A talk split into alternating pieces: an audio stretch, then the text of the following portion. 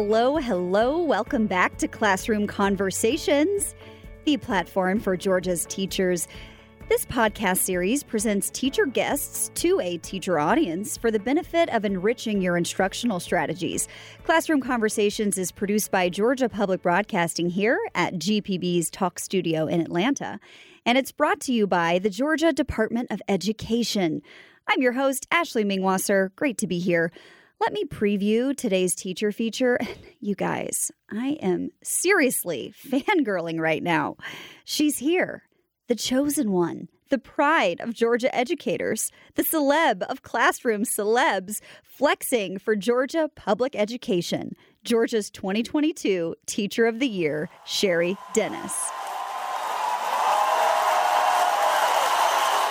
Cherie is an English as a Second Language or ESOL teacher at Hesse K 8 School in Savannah, Chatham County Public Schools, and she's here to talk about her ESOL experiences today. In addition to being Georgia's top teacher, Cherie is a degree holder from all four of these little known institutions Georgetown, Stanford, Armstrong Atlantic State, and Mercer. Have you heard of them? There are about 140,000 ESOL students in Georgia, and as Cherie says, it's really important to make sure we can meet their needs. Once you hear her story, you're going to be proud to have her represent Georgia across the state and the nation. Welcome to the podcast, Cherie Dennis. Thank you so much for having me. How'd I really you feel appreciate about it. that intro. I saw your face turning a little red over there. yeah, that was um, that was a bit much, but thank you. Never enough, in my opinion. We're so excited to have you here. It feels like a celebrity guest for Thank sure. Thank you very much. And I you appreciate came it. all the way from Savannah. Yes, um, okay, drove all the way up here from Savannah. It's great to be up here in Atlanta visiting with everyone, and um, just to be able to be here to speak with you today. So. We're so excited. Great to have you in the A, Cherie. Where I got to just start at how you found out this great news. Where were you when you found out that you were named Teacher of the Year? Well, um, so normally they have a gala for teach announcing Teacher of the Year, and um, they were not able to have that because of COVID. Uh, so they weren't able to bring all the district teachers of the year together in order to to make that announcement and have that celebration.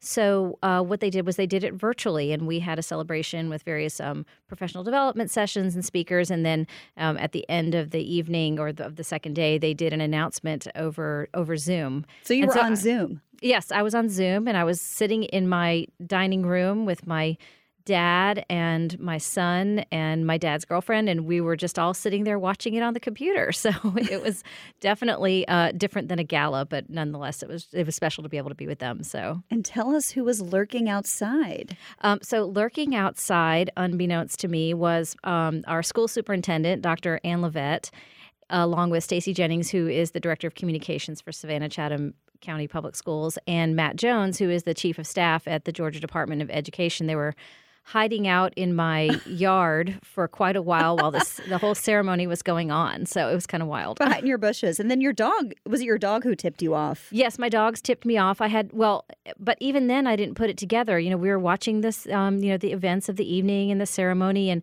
and literally right when they were an- about to announce who the Georgia Teacher of the Year was, my dogs, who had been perfectly silent the whole night, decided to start to go crazy, and I was like.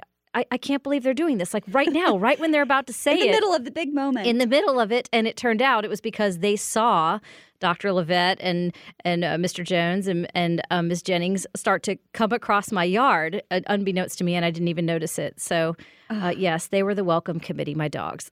and they were just there to congratulate you, which is so special. And Yes. your fiance did something special that day. Tell us that story. yes, he did. So he was too nervous to stay for the whole thing. Um, Love that. Yes, anyone who knows him, he knows he's a ball of energy, and he was a nervous wreck. So he decided to go to the Savannah Bananas game that evening. The Savannah Bananas is a is a baseball team in Savannah. It's not minor league, but it's a college uh, college league team where college players from different schools come together and get to play in a league when they're in their off season. So he went to the Savannah Bananas game and he was watching it on his phone the entire time during the game. Aw. And he came racing home and he grabbed me right after Dr. Levett and and uh, and Matt and, and Stacy left, and they and he he we raced to the ballpark, and he had them uh, take me out onto the field and On announce mound. on the mound and announce that I was named Georgia Teacher of the Year, and about I don't know maybe several thousand people started screaming. So it was it was kind of wild. oh my gosh, people with banana foam fingers and things like that. Oh yes, the Savannah Savannians went banana. Yeah, so it was Could pretty you cool. have had a better, more exciting crew? I don't think so. I think it's pretty cool. that's pretty much the pinnacle. Well, into your career as a teacher, when and why did you start teaching here in Georgia? Um, so I started teaching in Georgia in 2010 after I got my degree at Armstrong Atlantic State. Um, when I was in college, I had studied Japanese and I wanted to become a language teacher. This was as an undergraduate. Uh, continued my studies in graduate school, and then when I tried to find a job in teaching for Japanese, uh, that didn't quite come together because those are pretty scarce positions. So I pivoted, and I ended up having this career in advertising for several years. Um, and when my son was in kindergarten, um, I wasn't working at the time, but I wanted to go back to work. And I was like, wait a minute, I wanted to be a teacher. Mm-hmm. And so it was my moment to get back in. And um, I was I, we had moved to Savannah to be near my family at the time, and so I just went back and hopped right in. You sure did, but you had an advertising career on the West Coast. Yes. So my advertising career. So I started in. Um, so like I said, I couldn't find a job in Japanese in teaching, and so I was like, "What am I going to do with this degree?" And so I ended up uh, exploring different industries. What do I want to do with this? And on the West Coast, there are a lot of Japanese corporations, and their advertising agencies are close by. And I thought, well, hmm, why don't I try advertising? And I ended up landing at an agency called Saatchi and Saatchi, which handles the Toyota account, the national Toyota advertising campaign, and also the account director there is the worldwide count, account director because the agency handles the uh, Toyota advertising in about 25 different countries. So that was kind of my entree with a Japanese company at an ad agency, and then it just became a career in advertising. So And eventually, like you said, circled back to your calling, which you feel is teaching. What do you love about teaching? Um, well, what I love about teaching, uh, I mean, quite simply, it's just all about making a difference and just really helping my students um, just come into their own and and and realize their potential as individuals. Um, I enjoy giving them that safe space where they can become independent thinkers, creative thinkers, and also just contributive members to society. Um, I, I like being able to kind of make that simultaneous impact in the larger sense um, because really, you know, I mean, an, an educated society is a thoughtful and collaborative Mm-hmm. and a more communi- communicative society. And so I just, I love how teaching has that individual impact, but also that larger impact. So. And you were able to parlay your love of languages into your career. I'm sure that led you to the ESOL arena. So let's start our exploration Okay. by holding maybe some common approaches to ESOL education up to the light. We'll take a closer examination here. We do know that the research supports an asset based approach. Uh, instead of a deficit based approach. With that in mind, Cherie, what are some common approaches to teaching English learners that you'd like to just go ahead and bust today? Right. Yes, it is incredibly important to have that asset-based mindset where where we are really taking advantage of what our students are bringing to the table as opposed to having a deficit mindset where we're thinking about oh, what our students are lacking or what their shortcomings might be. And um, that's really it's really the case with all of our students but it's definitely something that we need to think about when it comes to esol students. So just kind of some of the things that um, i really uh, want people to think about when they're when they're working with ESOL students. Um, I guess this, uh, first of all that every ESOL student um, isn't uh, isn't an immigrant or doesn't necessarily come from the same background or cultural cultural background or socioeconomic status. Um, we can't group our ESOL students collectively. Um, it, it's not a catch-all, and we need to demonstrate that we have an appreciation for their for their individuality and um, on the surface this is just so obvious but in reality esol students aren't really treated that way so um, especially in a school where you'll have a large number of ESOL students who speak the same language. Like if you have a lot of students who speak Spanish in your school, um, some people might assume, oh, well, because they all speak Spanish, they're all the same, but they're not. Some might come from Mexico and some come from El Salvador. And the culture of those those countries are very different. And then also, um, just because um, they have, uh, not only do they have these very different backgrounds, but they have very different command of English and also a different command of their primary language. So, uh, the immigrants, an immigrant student from El Salvador might not know any English. Um, while the student whose family is originally from Mexico, they might have a command of English in terms of interpersonal language, but just not academic language. Or even a student um, who's born in the United States but has their families from another country, um, they might not even be fluent in their primary language. Uh. And so there are so many things that uh, we need to look at as teachers to appreciate their individuality and not kind of group them together collectively so that we can differentiate and build those meaningful relationships. Yeah, you're you're separating. You told me this before, which I thought was really interesting. That you're separating language proficiency with their intelligence. You can't use that as an indicator. Yes, absolutely. Um, again, on the surface, it's something that we know that's really obvious that uh, someone's language proficiency is not a measure of their intelligence. Mm-hmm. So, if I move to China and I don't speak a word of Chinese, it's not a measure of my intelligence, right? So right. it's a me- it's just merely a measure of my f- proficiencies. But unfortunately, again, sometimes our ESOL students are treated that way. Um, and uh, it, it is true that some of our ESOL students come to us without even had any schooling, um, maybe in their native country if they're coming to us as immigrants. But even those students do come to us with perspectives and experiences and knowledge that we can build on. And it's really important for us to build on that with our students um, and, and take advantage. Again, it's from that asset asset um, perspective. What can they do? And when their teachers believe in what they can do, then those students can really um, have confidence and engage in the classroom. So wonderful. And how do teachers build relationships and build bridges with these students as individuals? What do you recommend? Um, well, I think uh, obviously the foundation for working with our ESOL students is building those relationships. Um, and because we want them to have confidence in who they are when they're stepping into an environment that, that might be inf- unfamiliar to them or it might be intimidating for them. And, and teachers need to really approach our ESOL students in a non judgmental way. And our personal perspectives on culture impact our ability to, to serve those ESOL students effectively. So, um, building the relationships is really, really important for our students. They want to feel welcome, they want to feel accepted. And it's not just about building the relationships with the students, it's about building relationships with their families as well. Um, mm so that we can help their help families help their students be successful and really as an ESOL student those relationships um, are so important you're you're an advocate is really what you are in so many ways yes so. and you mentioned parents huge linchpin a mm-hmm. key part of their success how do you build EL parents capacity to actively engage in their children's edu- education. Right. It's really about um, it's about open lines of communication, and um, and that's not something that should just be done by ESOL teachers. It's something that can be done by classroom teachers as well. It's important for classroom teachers to do it because. ESOL teachers, we don't have these students in our classroom the majority of the time. They we, at least at my school, we pull them out um, during resource time. And so the majority of the time the students are in their in with their classroom teachers. So it's important for classroom teachers to be building these relationships with parents as well. And we learned a lot about that during the pandemic. Um, looking again at my school specifically, we have over 200 ESOL students at our school. That makes up about 20% of our ESOL population.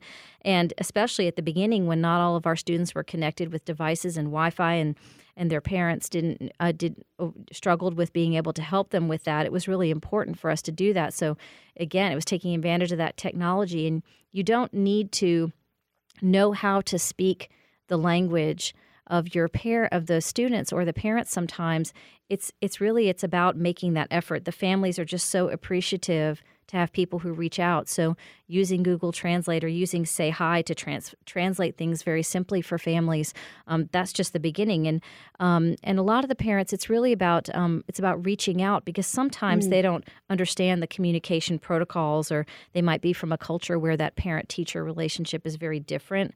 So um, we we need to just show that effort, and they are just so appreciative because they just they want to help their students and model that you want them involved, right? right? Exactly. It's about modeling that we want them involved. You so, want them involved, and yep. talked about welcoming them into the building as well. In mm-hmm. addition mm-hmm. to that communication that you talked about, that mm-hmm. maybe there might be family engagement events that they could be invited to. Yes, tell me about that. Yes, so family engagement is a really important part of what we do. Um, really trying to make the parents not just you know go out to them through communication like you said but it's bringing them in it's about um, making sure that they feel like they're part of a community so we we try to hold um, community engagements event, events at least quarterly at our school in order to make them feel involved. So, for example, at the beginning of the year, we'll have a specific ESOL open house.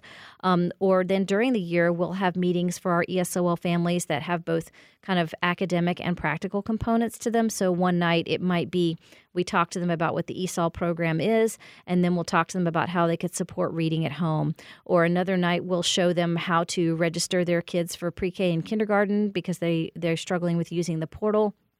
And then we'll have, um, there was an issue we had in our neighborhood where several of our families were having fires in their homes. And so we, we had people from the fire department come and talk about how they could get free smoke detectors. Wow. So yeah, that was a really great program. So it's, it's a matter of connecting them in so many ways and making them really feel like they're part of the community. So. Well, you mentioned this earlier, you alluded to it, that students are entering your classrooms with funds of knowledge. I want to define this a little bit.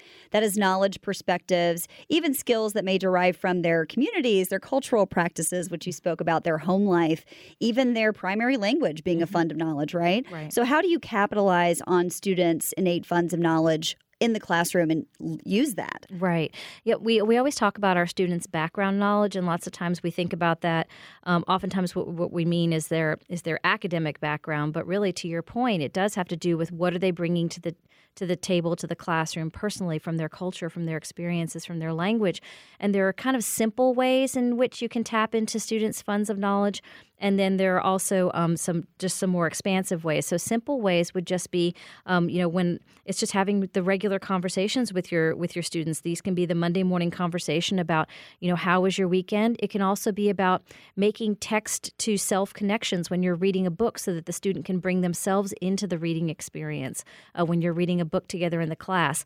Some more expansive ways would be Examples would be um, during Hispanic uh, Heritage Month, um, you're reading stories about Hispanic heroes, or you're allowing students to write about their home countries and their cultures, and and you're building their academic skill, but also tapping into their own personal personal knowledge and and acknowledging the importance of who they are and where they come from. Bringing that to bear in the classroom, yes, which is inviting them in, much right. like you want to do with parents. Exactly, like. exactly. In 12 years of teaching, Cherie, I'm sure you have so many, but we'd love to hear an ESOL success story or two where you've just seen really great progress with one of your English learners? Um, well, I have to be honest. Um, I don't. I don't necessarily have a story about a single child. Um, you know, I I kind of feel like I, have had success with my ESOL students because it's an approach that I take with them.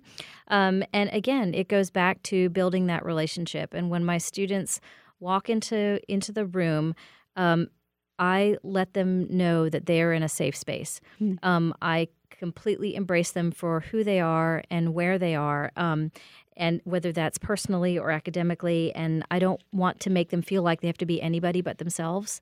Um, so, when students are acquiring another language, uh, one of the first stages can be a quiet period when they won't speak at all. Wow. Yeah, it's quite remarkable, but it's it's not something that teachers should be daunted by. It is is part of the natural process of language acquisition. What do you do? It's about patience and embracing that child exactly where they are and building the relationship so that they feel like they're in a safe space. I step back and just give them this, their space to show what they know in their own time and I build a I build a trusting relationship and then all of a sudden it's like one day like bam it just comes pouring they out change? of them or they yeah they just they start speaking or they start writing or they start reading and you're just like wow. Um, fire ignited. the fire ignited or just they just finally settled into it. And it's just it's just about the relationships that that I create with them is I think really um, that I just I really enjoy that. And I feel like that's those are those are my stories. So. You're, you're describing that you're not pushing them out of their comfort zone. You're you're embracing them where they are, and you're kind of letting them step up to the table. To go back to your China example, I've been to China twice and worked on a documentary, and that was us. You know, we didn't speak a lick of Mandarin or Cantonese wherever we were. So when anybody is in unfamiliar territory, you have to wait till somebody acclimates a little bit. Right, exactly. And it's not that I don't um, have any expectations for them, or or I lower or I lower the bar for them because, uh, but at the same time, I want to give them, I, I give them that space to to just kind of to get into the comfort zone, and that's when they'll step up when they're comfortable. Mm-hmm. Very good point. How are you navigating changes that the pandemic brought? Right. I think um, I think different teachers are seeing different things depending on how their school or their district approached everything. Um, you know, everyone was virtual from March until May of, of 2020. But the big difference is what happened from 2020 to 21, right? So some schools were, some schools went back in person, some schools were all virtual, some schools kind of did a hybrid.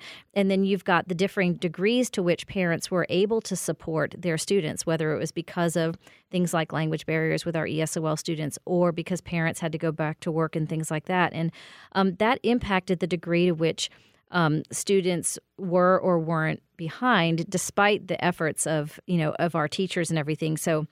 Um, I'm in a K 8 school, and I think that we have seen the effects of the pandemic across all all of the grade levels.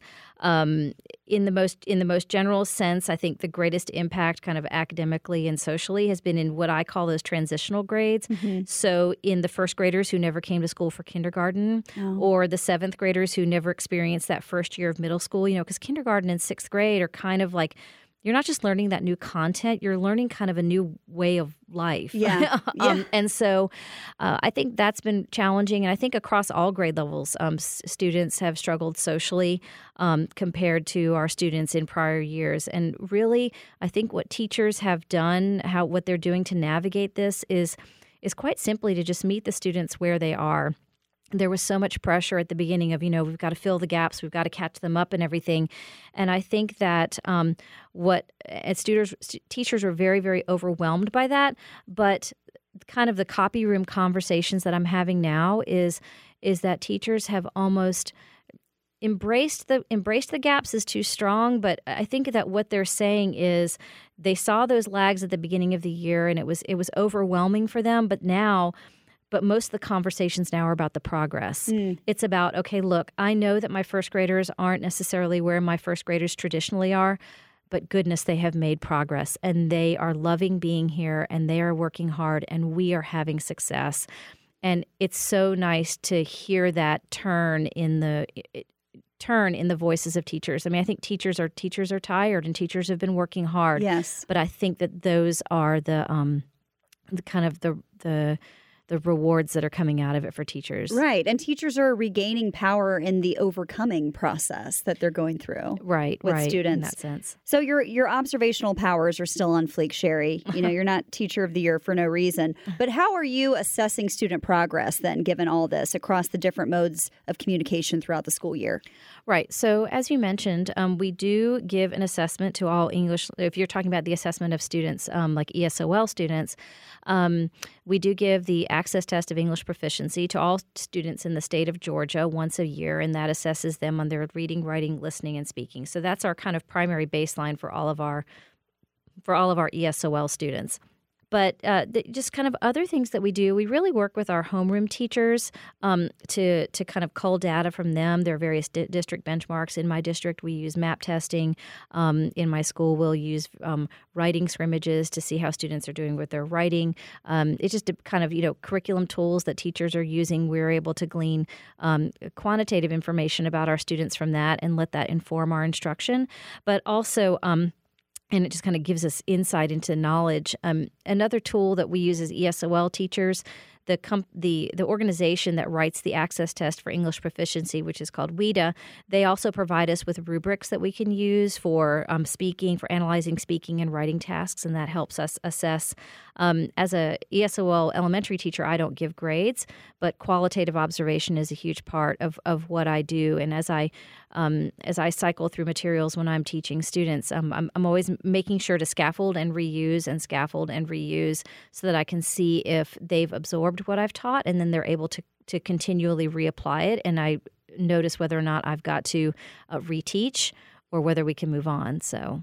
I gotcha. So you have quantitative and qualitative measures you can use that keep your finger on the pulse of progress. Right. Okay, great. Are there any techniques or exercises that you use with your EL students that you'd like to share with our audience of educators? We want to know all your tricks, Cherie. I hope they're not all proprietary. Oh no, no, they're not proprietary. Um, yes, no. When I find good good tricks, I pirate, so I'm not shy. Um, so um, I think that so you know there are a variety of techniques that I that I really like to use. I think the basis for all of them is is differentiation because um, that's really the key to supporting ESOL students and and recognizing their unique background and realizing that they learn differently. Um, but I think the the the other thing that I really keep in mind in all of the techniques that I use is whether I'm working on basic interpersonal skills, which is what we call BICS. So that's basically kind of the social language, and whether we're talking about their cognitive, um, their cognitive academic language. So um, that's kind of the academic language for things that are cognitively more demanding. So I will when I pick out my techniques, I'm thinking about differentiation and I'm thinking about is this interpersonal skill or is this academic language? So um, I think one of the one of the, my favorite techniques is what we call picture word induction model. So I'm already intrigued. I'm sorry. I hope I'm not getting too technical, but to kind of dive specifically. So um, picture word induction model is a is a vocabulary strategy that that you that we can use. And um, it's it's amazing how far you can kind of take one picture based on your your uh, student's skill. Um, you can use um, and it's also what I like about it is it's a very low prep strategy. So you can use one picture to engage all four domains of language development. So whether it's reading, writing, listening, or speaking, you can have you can share a picture that provokes thought and and um, develop vocabulary and come up with a vocabulary list and have students um, chorally read those words together. You can have them write sentences about it. You can ask them questions about it, or they can make up questions about it. Um, you can also have them brainstorm titles for the pictures. So that's uh, that's one strategy that I really like to use, something visual that they can relate to. Um, another strategy is a is a writing strategy. I like to use sentence frames and and sentence um, starters. And lots of times people think of those as something for really young grades. You know, kind of like that fill in the blank, finish the sentence. You got right? the first few words, but you have to finish the rest. Exactly, exactly. But really, kind of our language has so many patterns to it, and sometimes that we don't even realize it, especially academic language. So if you're talking about comparing and contrasting something, you know, you, we have patterns. You know, A and B are similar because, or a is different from B. So lots of times when we're um, teaching various academic skills, we can find those sentence frames and structures, um, and we can use those with our ESOL students to help them build their language skills and build syntactic features that um, that they may not have already, and that can be used with academic language. Um, and then another one that I like to use is I also like to use um, thematic units um, because they're a great opportunity again to tap into the four different domains, um, eh, but then also be cross curricular with it. So, eh, you know, if I'm teaching about pollution, I can pull in science and reading and math and writing all at once and I can explore it in a very broad way. I can differentiate it for the different students in my in my room. Um, if they're writing, they can write on different levels. If their vocabulary is on different levels, we can dig to the level to which they're they're um, comfortable. So um, those are three strategies that I really like to use with my students. Tip of the iceberg. you are such an innovator, Cherie. You make oh, us so proud. Well. I don't know if I'm an innovator, but um, I've I've had some great support along the way. Uh, so I I've, I've appreciated all the training that I've gotten from people. So Excellent. Well, thank you for being with us today. Could you sure. just leave an autograph, oh, please, for the annals of this show? We're going to have to get all of our teachers of the year for coming years on the show, but you'll always be our first, Cherie. Is there anything else you want anybody to know about teaching ESOL in our schools? Um, I would just again, I mean, I've, I've, already said it, but build the relationships with these students and build relationships with your ESOL families. Um, and um, that that's where it all starts. Beautiful. That's where ESOL starts. And honor those funds of knowledge. Yes, honor the funds of knowledge. They will good. go very far. Okay, thank you, Cherie. To all of our educators listening, ESOL and all, remember this you're a great teacher. Bye bye.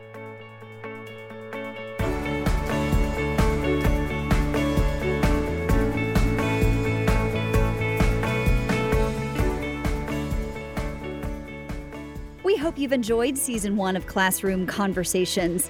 We have plans to keep the momentum going with season two. So if you have a classroom conversation you'd like to hear, we want to know about it. Email us at education at gpb.org.